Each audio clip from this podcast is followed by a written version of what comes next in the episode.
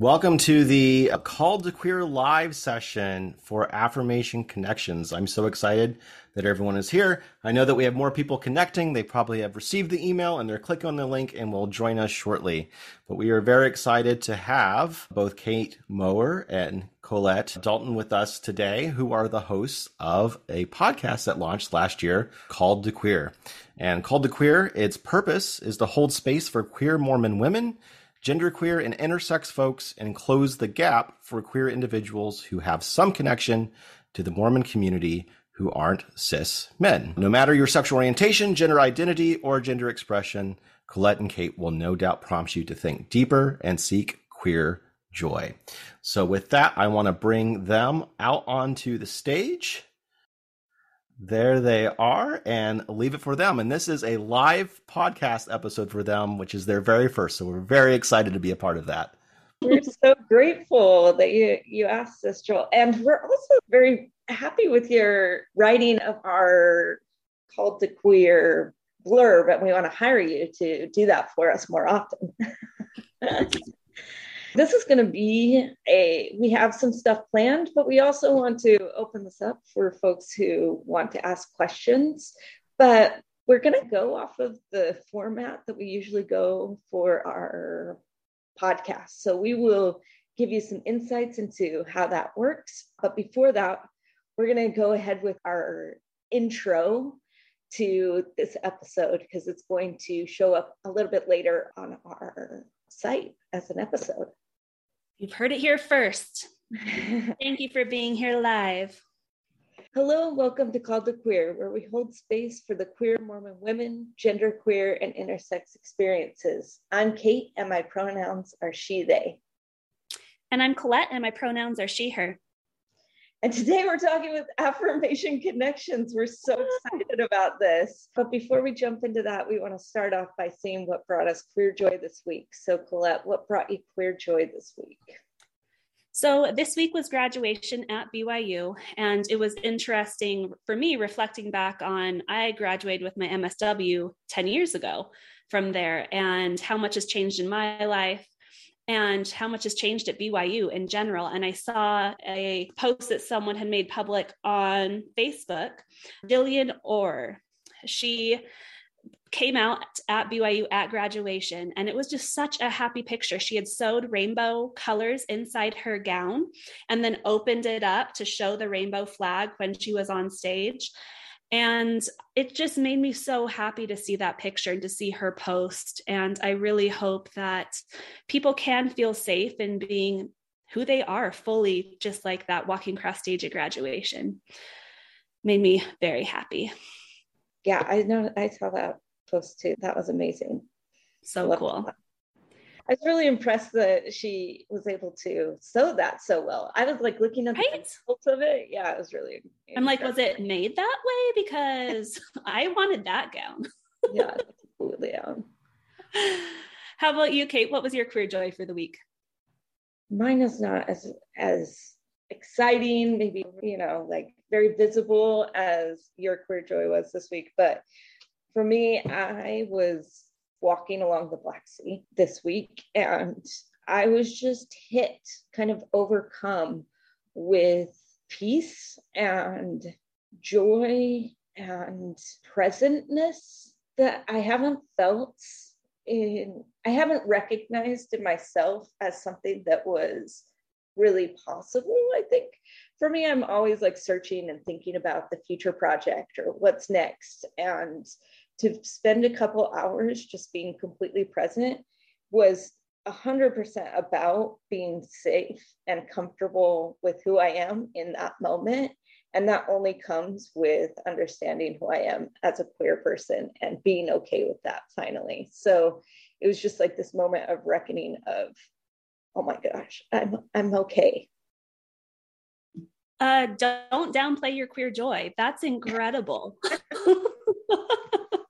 That was a good one. And it is. And I think that's where so many of us want to be. And I think that's partly why we talk about queer joy every week. So we started this podcast back in December of 2021.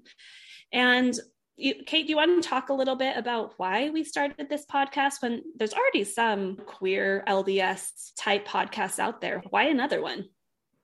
Yeah, Colette approached me and asked me, maybe we should do this. And I thought, yes, absolutely, we should do this. I think you were a little bit hesitant. You didn't quite know if you really wanted to do this, but I like, sounded intimidating.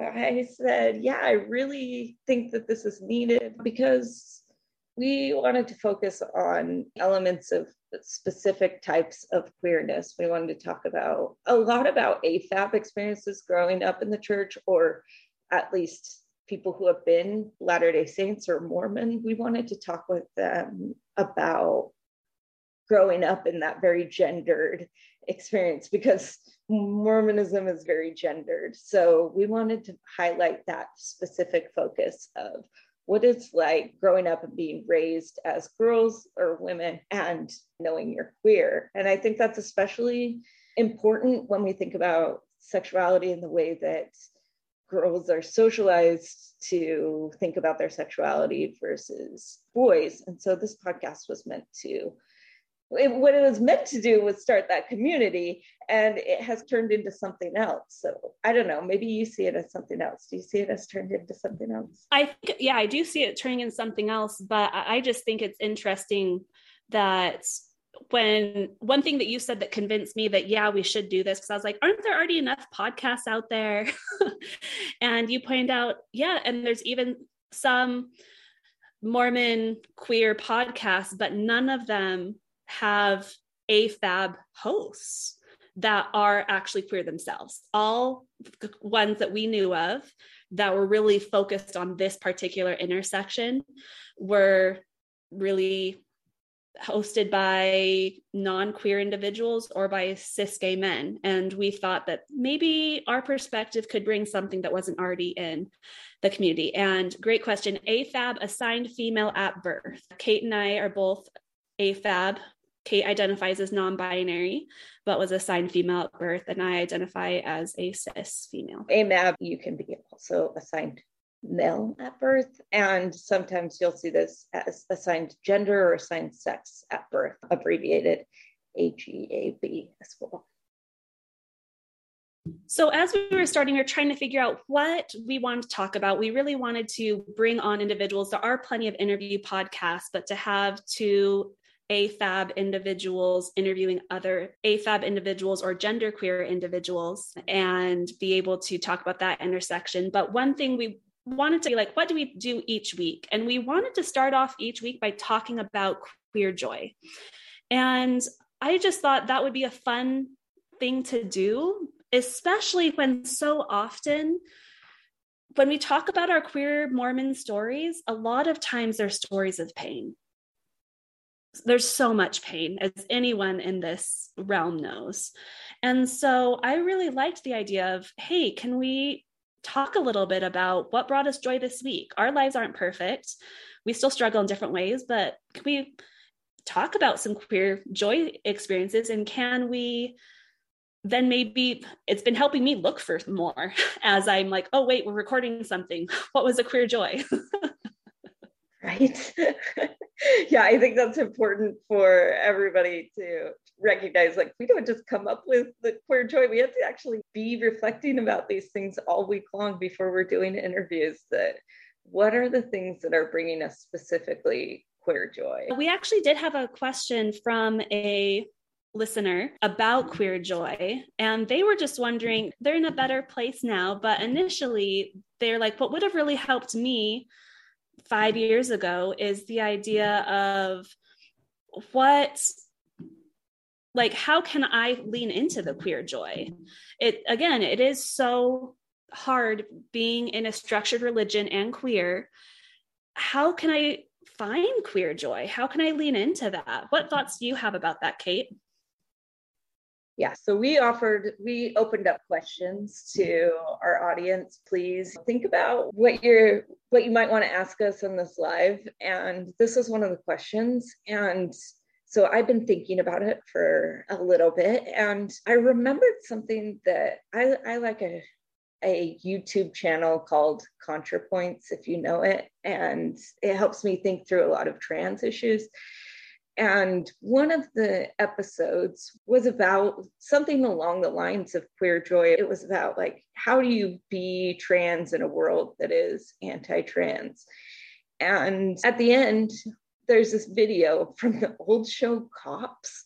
I don't know how many people know that show or remember that show, but in the United States, there's a show called Cops.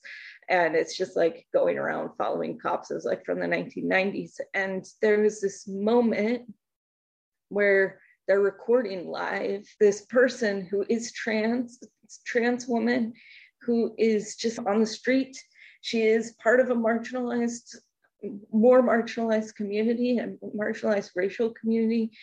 And she says, she says to the cops, I'm beautiful and you can't take that away from me. Something like that. Yes, for the theme song. Somebody in the group chat said, I totally remember cops, especially the theme song. Yeah, but there's this moment when she has this queer joy of I am who I am no matter what you're going to say about me, no matter what you're going to do, I am who I am and I love myself and I know that I'm beautiful and I know that I'm worthy.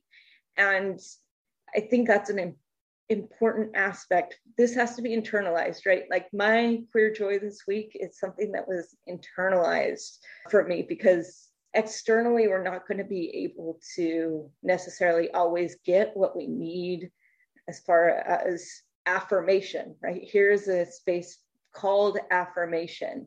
We're not always going to be able to get that in certain spaces, and we have to carry that into those spaces with us. And I just thought that was just a really beautiful moment, not just on cops that this has been recorded, but that this moment impacted someone enough that when they're making a YouTube video many years later, that they reflect on that and go, that was a moment that meant something to me that this person could have that much self affirmation that that it it shines a light on my experience and how I can feel about myself.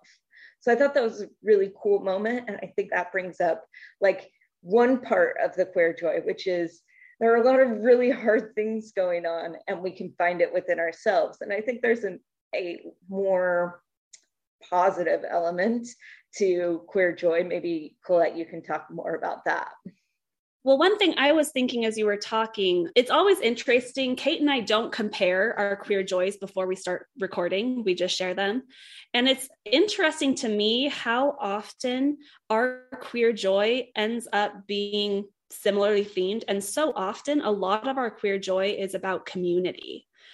And that is one thing that I think is really powerful here with affirmation and other groups is the power of community. And it's been really interesting, as Kate alluded to earlier, we really were thinking that this space would be really resonate with AFAB people and some genderqueer people. But we've been able to see that it's grown beyond that. Just we have regular church members listening along. We do have cis gay men listening along. And we're so happy for all of that. I think we can all learn and grow as we listen and witness each other's stories.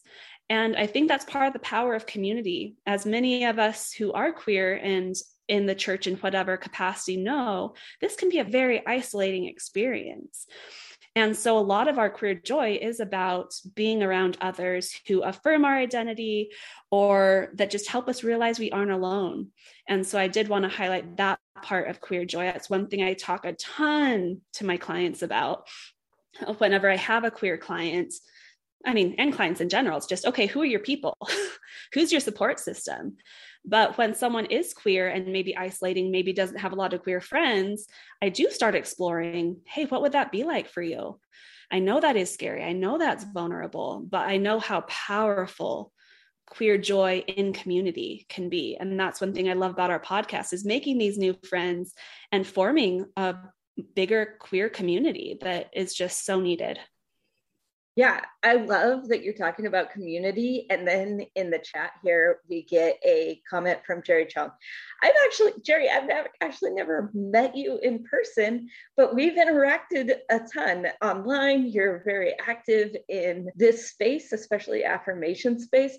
And so it's so interesting that Colette is talking about community and then this comment pops up in the group chat that is showcasing exactly what this is like, exactly what affirmation is like. So, Jerry's in Calgary. We've got his queer joy, and I'm just going to share it really quick since we're on the topic of queer joy. My queer joy this week was a conversation about the rainbows that are refracting through the windows in the temple I spoke about seeing the rainbows shining everywhere inside the temple and being able to hold one in my hand in the chapel before going into the endowment session. Thank you, Jerry, so much for writing that. I also think another element of this is creating community about our shared Latter day Saint heritage, our shared Latter day Saint, maybe growing up experiences, and those sorts of things that we don't have to we don't all have to share the same path for a faith or spiritual journey to understand one another and to understand exactly what Jerry's talking about here. We know what that looks like. We can imagine these certain scenarios. We have the vocabulary as well to talk about Mormonism. I often talk it talk about it as I I speak Mormon. I speak Latter day Saint. I know that vocabulary, and that's really important in this space to be able to speak both Mormonism and be able to speak queerness as well. And sometimes you're in spaces that aren't capable of speaking one of those languages and you feel like cut off from a part of yourself. So it's really nice to have these spaces where you can explore both those sides of our, at least parts of our identity. I think that term cut off really resonates probably with a lot of people in this space. I remember when I was really starting to wrestle with my sexuality and my spirituality my religion, and it was a mess. And I remember telling my therapist at the time, I'm like, I feel like I have to either cut off and basically I have to either kill my queer side of me or my Mormon side. Like there's no way to integrate there's no way to make this work. And I love being able to see that, hey, I have been able to make it work. It may not be the journey I expected, it may not be what maybe some family members or friends or church people might expect it to be or want it to be. But to be able to be in these spaces where I remember talking to my therapist again, and it was like, hey, I don't want to die anymore. I really felt like I had to kill off one side of me or the other. So, like, this isn't working. Suicidal ideation, as we know, is really common in this community, unfortunately, because it is so hard.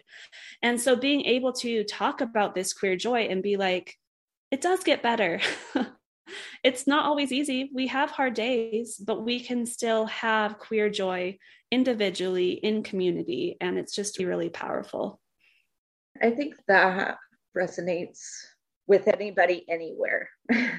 and affirmation is really an international community. This is not just an a Jerry is in Canada, but we have lots of folks around the world in affirmation. And as an international community, our queerness is treated very differently in different places. And there are some places that are not safe to be out. There are some places that it's very dangerous to be out. And we have affirmation community members in those places. And to have a place like this to come, to have even just a virtual world or have a Facebook Messenger group with people that you can be safe and out to, I think is also really huge. I credit affirmation with a lot of my own feeling like I found a, a, safe place to land, which is exactly affirmations. I had a theme to find to offer a safe place to land. That was definitely a place for me, and I hope and to see that for places where there's no other safe place to land except for a place like this. Can you talk more about that, Kate? I don't know, everyone may not know that you are currently in Romania. So, talking about having affirmation everywhere, and you are on affirmations board. Is that? And so, can you talk about what your experience is like having grown up in the US, now being in Romania, what that experience is like in somewhere where maybe it is even more harder to be queer and how you can find queer joy in even those situations? Yeah, thank you for asking that. That's a great question. Romania is in Europe, it's in what we consider Eastern Europe. I currently am about 100 miles away from the border of Ukraine. Like I said, I'm on the Black Sea. So I think a lot, I'm, I'm constantly aware of what's going on in, the, in Ukraine, thinking about what's happening in Ukraine. And Romania is not a place, even though it's part of the EU, it's not a place that has same sex marriage. In 2018, they had a referendum to try to amend the Romanian constitution to say that marriage should be between a man and a woman because it currently says that marriage should be between spouses. That referendum failed, but there's still a lot of hate and hateful rhetoric plastered pretty much everywhere. And that's if it's brought up. So it, hate is brought up if it's brought up at all. Otherwise, people just don't know what to do with you, especially as a non binary person who looks trans masc and people don't know how to address me even. So Romanian is a romance language. So anybody who I know we have folks on here who speak Spanish and Portuguese, also romance languages where if you try to speak these languages, it's very hard to get around gender. And so there's lots of elements that make my existence here difficult that would be easier in the United States. However, I have a community of people who understand this, who understand who I, when I can talk about gender, who understand when I can talk about Mormonism. Affirmation is that safe place for me when sometimes Romania is not safe for me. Did that answer all of your question? I think so. I mean, I could listen to you talk forever, and I guess that's why we have a podcast.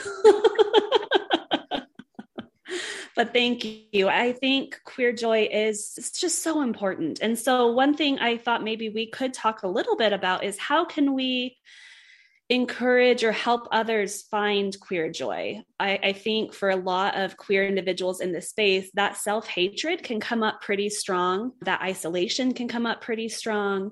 And so, what can people do to look for more queer joy, find queer joy, experience some peace or self love, like you referenced in your queer joy from this week? Any thoughts about that?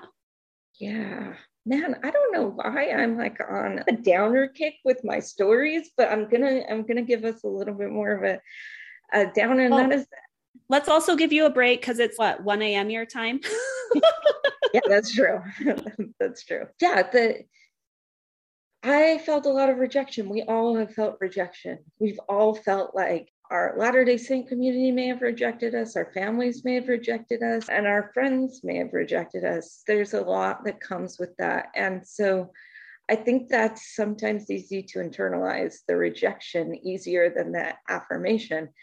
But when you hear the affirmation after the rejection, when you've internalized this, um, is this on me? Is this who I am? Is this, are they right about me? And then you come into a community that says, I hear your whole story. I hear everything that you're saying to me, and I love you and I accept you. I'm going to get emotional because there have been people like that in my life. I want to shout out to people who have been a part of affirmation Bobby Lee Corey and Summer. They were the people who I was first able to express my whole self to, who were Latter day Saints and also queer. And they spoke back the words to me I will affirm you. And those words, I will affirm you, were exactly what I needed to hear. So even though we have all of these messages constantly streaming into us that we can internalize as rejection, just one person saying, I affirm you, or two people saying, I affirm you, can make all of the difference. And I think that is affirmation's goal to spread that as far as possible. And that's our goal, I think, too. Spread that as far as possible. We see your story, it's your individual story, but we want you to see it reflected in the stories that we're sharing. And we want you to hear that you're affirmed in exactly who you are. That's beautiful. I'm like, what do I have to add to that? we can just wrap up now, right? That was perfect. So, I, yeah, I agree. I think having that community, people that truly see you and just being there is so huge. And for those that don't know, I'm a therapist, Kate's a historian. It's a very interesting conversations we can get into with those backgrounds. Yeah. But as a therapist, and just some basic things that I help a lot of my queer clients do in addition to finding community is working on that self talk. I think so often we internalize the rhetoric of those around us. And when we hear those rejections, it becomes really easy to then start rejecting ourselves and using that rejective language, rejecting language ourselves. And so, working to change some of those negative beliefs, to have affirmations that maybe you say to yourself that are more positive, I have clients who will write stuff on their bathroom mirror that they will see multiple times a day because what we surround ourselves with is what we start to internalize. And it's really hard when we are surrounded by a maybe not very affirming church community or family community or friends or wherever we are. And so being able to create a space where you can affirm yourself or be affirmed by other people so that you can internalize more positive language I think is a really powerful tool to help push against some of that queer negativity, the internalized homophobia, queer phobia that a lot of us experience, and start looking for the queer joy. Yeah, absolutely. Sorry, I was trying to write in the group chat. I would love it if we can make it so that we can actually hear from Nathan. So if that's possible, I would love to to make that that happen because we what colette is talking about nathan also put in the group chat and i think it's it would be really great if our listeners could hear nathan's voice we've had melissa malcolm king come on the podcast and we've had laurie lee hall come on the podcast who are both strongly affiliated with affirmation and both have actually talked about being part of affirmation and working with nathan and so I think I'd, I'd really like for our listeners to be able to hear that comment from Nathan and how it correlates with what Colette just said. I, I, I don't want to take up this time here. You guys have a very sacred space, and I want to honor that. But thank you. I feel very honored that you gave me a little time, and uh, I just wanted to validate what you said, Kate. It's really easy when we are coming out to ourselves within our community to get the temperature of what things are like where we're at in our local community. What is the church like where we're at? What's society like where we're at? How are we being treated? How do we feel? And then to be able to have the experience the the absolute privilege uh, to be to be asked by your peers to help lead an organization like affirmation all of a sudden i had a worldwide view. And i was able to see what was happening around the world because i am telling you wherever latter day saints are there queer people are also and it is astounding to me that for all of the wonderful correlation that we grow up in as Mormons, everything is correlated. Our meetings, you know, how we dress, the age we go on missions, our vernacular, the way we speak. It is fascinating that throughout the world, how uncorrelated the treatment of LGBTQIA plus people are. So much so that I have brought this up in meetings with the church in Salt Lake. And it's interesting that it is driven a lot by our local leaders and their education, their general preferences. And so for me, this helps me understand that an affirmation, when we're making an outreach, our best way to make that outreach is, is to do exactly what Kate and Colette are saying that we build that queer internal joy, that affirmation of the LGBTQIA plus individual and their families. And then the relationships are built on that local level of being able to move forward and make those relationships happen because that is the very big difference a lot of times between life, death, um, happiness, uh, not feeling so much queer joy.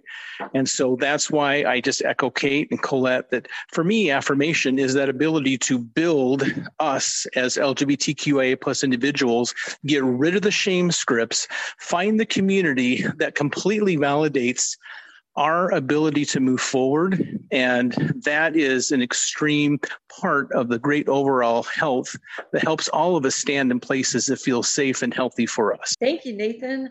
And I love that, like the moving forward. I think that's what was so important about my queer joy this week was I've always felt like I'm moving forward, I'm moving towards queer joy. And to actually like land in it and be like, this is it. This is so cool. This is a moment where I get to feel just in my own skin. And I think the affirmation has definitely helped me to get to that point and other communities as well but definitely affirmation has helped me to be like oh yeah in my skin i feel comfortable and I really appreciate your comment, Nathan, about pointing out just the discrepancies that queer individuals face. And it is that leadership roulette that so many of us are familiar with. I think back to, as listeners may know, my first experience with a woman was I fell in love with my roommate and we dated. And we ended up moving apart, trying to stay in the church and be good Mormons. And at one time, we got back together for a weekend just to hang out. And then we were physical. And it was so interesting having different bishops at this point and how the bishops treated the exact same situation. We were both there, we both did the same things, and how the bishops treated it so differently. And that can be a big source of queer pain to have that leadership roulette. And if we are conflating the church with God, or a religion with our spiritual path, which may not be the same thing for everybody, that can cause a lot of queer pain. And it's hard when we are in this space where people who don't understand that say, you can find joy in the church. I'm like, but right now the church is bringing me a lot of pain because of these things.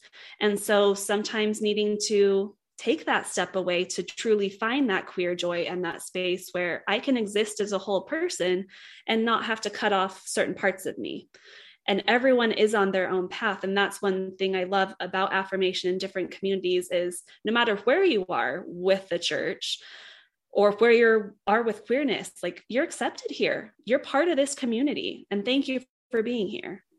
I just want to hold space for a second. That's like a very vulnerable emotional thing for you to be talking about and bringing up. And i really appreciate i want to honor that that you've that you've recognized that pain that you're able to talk about that pain you're able to talk about that bishop roulette. I think one thing about having a podcast is people think that your life is just a free for all and open for everybody to unpack with you. But no we have our own private lives outside of the podcast and we get to decide what we bring to it what we bring to this. And i appreciate it when you are able to bring in something as as meaningful and helpful to help other people understand that as that. So thank you.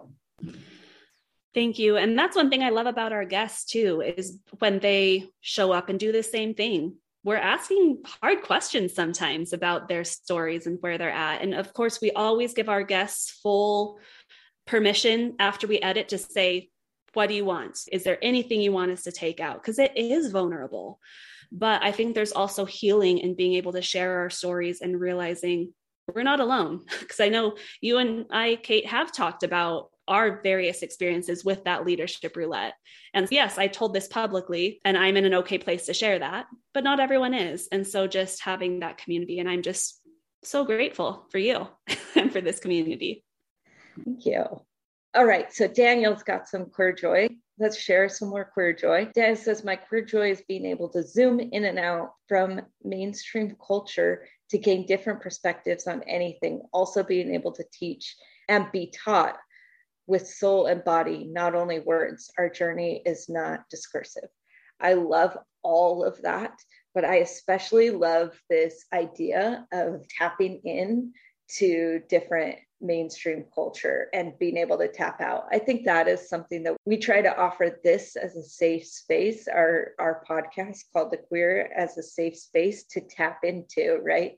When things seem scary or big, that there's some story that you can tap into to say, I'm safe, I'm good, I'm okay. But I agree, like tapping into different ideas and cultures is really helpful, but also being able to find that safe space as well. And yeah, definitely body and soul. Colette and I talk a lot about embodied experiences. We talk a lot about spirituality. We aren't always on the same page with each other, nor are we on the same page with guests come in with a wide range of spiritual understandings, beliefs, all sorts of stuff. And we want to hold space for whatever it is that they believe and how they feel spiritually. And so, one of those ways that we can hold space for that is what are you feeling in your body? What does your body take in? So, for me, spirituality totally happens in my body. And I think that I cut myself off a lot of times from that spirituality, from that from my embodied spirituality because I thought, oh, it doesn't make sense. It's not rational. It's all of these things when it's not just cutting off part of my spirituality is part, cutting off part of my body, which is the problem with cutting off part of my sexuality or part of my gender.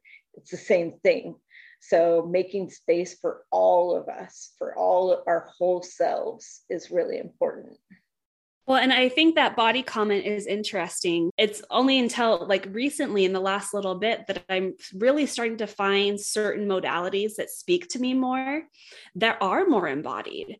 That wasn't something I really learned a lot in grad school. And I feel like it's so interesting in Mormon culture, so often we think of bodies as being bad. We really want to focus on the spirit or whatever, and bodies are just a temptation and don't give in to sin and that sort of thing.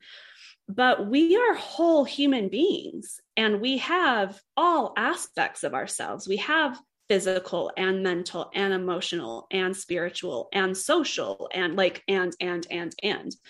And so often we treat these as separate but we are all of them. And so being able to realize to work with your body in these embodied experiences instead of against it that's actually brought me quite a bit of joy lately to be more integrated and not have to try to treat these as separate things definitely for sure that's I think that the embodiment and the embodied experience is also part of the reason that we started this podcast. The idea that we felt, especially AFAB people, are cut off so often from particularly sexuality, that we are not sexual beings.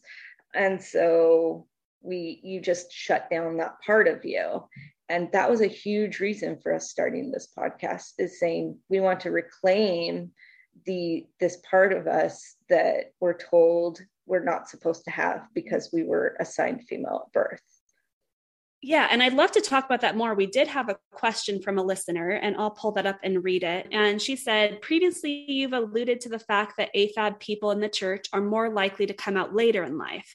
I found this especially true in my generation, which is Gen X.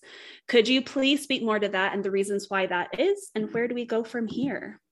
And I think you just started talking about that. And I totally agree I am receiving further training to be a sex therapist. And I think the intersection of sexuality and sex and Mormonism is interesting in and of itself.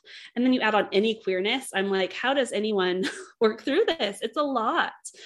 Because I remember being in grad school and being in a sexuality course and coming across the idea of good girl syndrome. And that was the idea the author termed that good girls don't have sex. And so you internalize this. And as you were saying, Kate, so often the way that some of us deal with that is okay, good girls don't have sex. So I'm just going to cut off my sexuality. I'm not a sexual being until I get married to my husband. Then I can flip the switch and I'm good to go. The reality is that isn't what works for most people. I remember being in class and saying, I picture myself on my wedding night in tears with my husband being like i can't do this. I can't just flip a switch and this part of me that i've cut off my whole life suddenly being okay. How do you go from no no no to go go go? And i mean that was before i even realized i was queer. You add in that oh and so that's my initial thoughts. And what i see with a lot of people is because a lot of afab people just cut off their sexuality they never really take the chance to examine what is my sexuality because I'm not a sexual person. then once I am a sexual person, once I am married, then maybe they start to look at it, which tends to be a little later in life. So they maybe come out later. And I don't think this is an experience solely for Latter Day Saints or people who grew up Latter Day Saints. I think that this is that's fair. This is a a global trend as well as especially a U.S. trend to to say you're not a sexual being until you're married. So I agree. I think that this is part of that later in life process. It looks like we did have a question come in on the Q&A from Perfect. someone who's here and they say, I've held callings all my life from young women's to adulthood. How do people choose between being in a relationship and being fully involved in church? Whew, what a question. Yeah, I'm not I wish it was an easy answer, honestly. And I think that's what I alluded to earlier is I felt like I had to choose. I have to choose between being a good Mormon or being with this woman I love that I'm dating. It was either or. I have to either be queer or Mormon. There's no way to integrate. And that was a really rough place to be. And sometimes it is, I feel like we still get that messaging from outside of you've got to choose one or the other. That leadership roulette, if you're dating someone, maybe you're not then welcome to come to church or to take the sacrament or to hold a calling, whereas others might be fine. I'm not sure what your thoughts are, Kate. I wish it was an easy answer. This is why my therapy caseload's always full. yeah, it's not an easy answer. It's also it's also from the history's perspective. Okay, Colette got to do her mental health perspective. Let's go, let's switch to history perspective in thinking about the history of marriage, the history of the law of chastity. The law of chastity is really interesting if you haven't looked into the history of it. Bradley Talbot and I have tried to like really locate where it comes from because the wording really is introduced in the temple, but not introduced into the temple till after 1912. And so I can give a, a paper on this I did not know that. Can we like do a future episode about this? I'm fascinated. yeah, for sure. Yeah, so after 1912, so before 1912, the wording in the temple, it's hard to understand what the wording in the temple is because it wasn't written down. You just had to memorize what the temple wording was from Brigham Young. That was Brigham Young's thing. We're not going to write this down. But after 1912, the wording is something about virtue what is the virtue you need to be able to keep yourself virtuous or something like that. And then it changes to the law of chastity. I think that for me recognizing that and looking into and thinking about the law of chastity really for me helped me think through how i felt about it and what it meant because then you get the policy change at BYU, right? So you have BYU in first you have the church in 2019 getting rid of their 2015 exclusion policy and then the the BYU saying, okay, we're going to get rid of our our specific clause about homosexuality out of our honor code. And then it leaves us all in limbo. I don't think that we are really we focus too as much as we should on how much in limbo we still are after 2019 what the law of chastity entails what it looks like and i think that the church has purposely left that pretty open for such a thing as bishop roulette the bishops get to decide what's going to happen to folks. And so that's why Colette's talking about her relationship. It's totally whatever the bishop thinks about as the law of chastity, however, the bishop interprets the law of chastity, however, the honor code interprets the law of chastity. So I think that the church actually leaves a lot of room for us to think about this for ourselves. They're just not going to tell us that. They're not going to say, you have this room. They're just going to say, you have to keep the law of chastity. So I think that when you're in that space of trying to decide where, what am I going to do? How am I going to go through this? You have to also think about who your leadership are and how much you want to give of yourself and your private life to that leadership there's a lot of times that we think that the leadership is entitled to all of our internal thoughts and our feelings and what we do in private when the leadership isn't necessarily entitled to all of that information about ourselves. So this is a personal journey for everybody and I encourage everybody to also look at look into what the church has said over the past 4 years or 3 years since 2019. And for me, I think a really important important part of my journey was realizing it was my life. I felt like for a really long time I was living it for other people's expectations for me, and it's so easy to do that. I think as Mormons, we're raised to be people pleasers. And then if you are AFAB, you get a double dose of that. And just realizing it was my life to live and I was being torn in two and it wasn't working to have to choose between being in a relationship and being in the church. And so I had to figure out how I could integrate in a way that worked for me. For me, that looks like I'm not technically active right now, but I will always identify as Mormon. and I'm not in a relationship right now, but I'm definitely queer and I see myself ending up with not a cis man. I have no idea where this journey is going to lead for me. And I don't know where your journey is going to lead you. But it's the journey of a lifetime to figure out your path and trust that. I think we've been conditioned to not trust our own experience. And so being able to lean into that, trust it, trust that you you know what's best for you and you need to do what you need to do to stay alive. If you're feeling torn in two, do what you need to do to stay here. We need you. Absolutely. I appreciate you saying that. Yeah, we need everybody here. I think that's one thing that I would really like to emphasize is that we need to side with queer people. We need to be able to support and uphold queer people, and queer people are going to choose different paths than we ourselves as queer people are going to choose. There's not one path, and we have to support one another in the decisions that we make and recognize that we're all trying to make the best of sometimes really hard situations, sometimes where it doesn't feel like there's going to be an answer to something. And we have to hold space and decide. We have to actually decide that we are going to side with and affirm and uphold queer people who are making different decisions than we're making because they're just they're trying to do the best that they can oh, that's so important and hard when we are in a church that can be pretty black and white while being queer we live in the gray and so being able to just affirm that everyone is on their own journey and that's what's best for them and give that space i think is beautiful Absolutely. We have one more queer joy. Maybe we can share that and then we can wrap up. So Scott says, My queer joy this week was getting to share my experience of my life and spirituality during a PFLAG meeting. I assume that's Pride Flag meeting.